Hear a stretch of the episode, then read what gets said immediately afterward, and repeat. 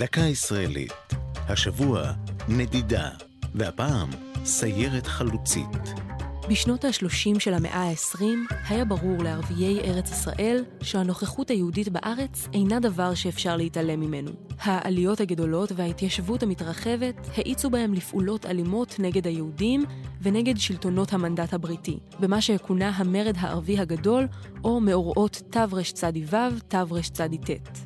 בניסיון להתמודד עם אירועי הדמים, הקימה ההגנה יחידה מיוחדת שעיקר ייחודה יכולת התנועה שלה, ומטרתה הייתה לפגוע באויב תוך תנועה חשאית בלילות ותקיפת כנופיות הפורעים בעורפן.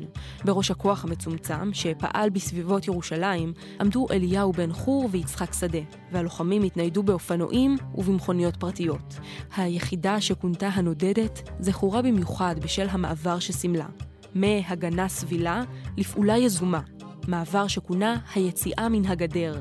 הנודדת נודעה כיחידת הקומנדו הראשונה של ארגון ההגנה, ולימים הייתה השראה לסיירות בצה"ל.